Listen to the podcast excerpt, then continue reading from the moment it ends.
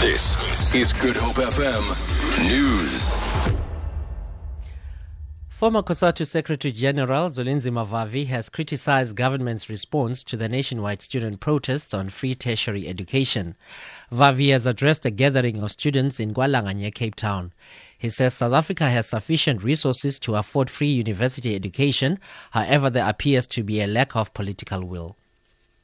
The response to this uh, youth mobilization, student mobilization at the universities has been laughable has been to blame suddenly to, re- to evoke and revoke the, the theory that indeed the resources reside with the capitalist class and not saying anything about how we have failed to ensure that that capitalist class redistribute wealth so that that wealth can be used for the common good of all South Africans.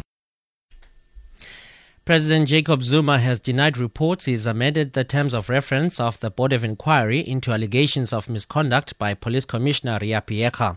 The presidency received inquiries whether it would include new matters that had been brought into the public domain. This followed the release of the findings of two damning reports against Phiyega. A ministerial reference group has laid the blame for most problems in the police's department at Phiyega's door. She has been accused of perjury, fraud, misconduct, and wasteful expenditure by the reference group.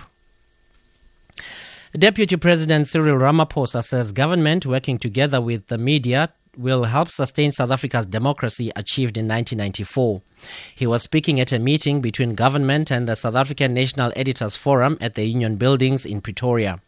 Ramaphosa says the media today has been afforded access to areas never seen before.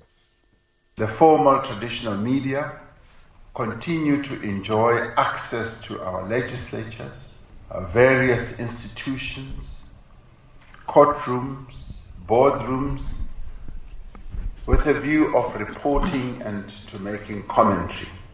It is able to engage with institutions, both public and private, in a direct and meaningful way. As government, we appreciate the role that the formal news media plays and have been working to improve our ability to facilitate that role.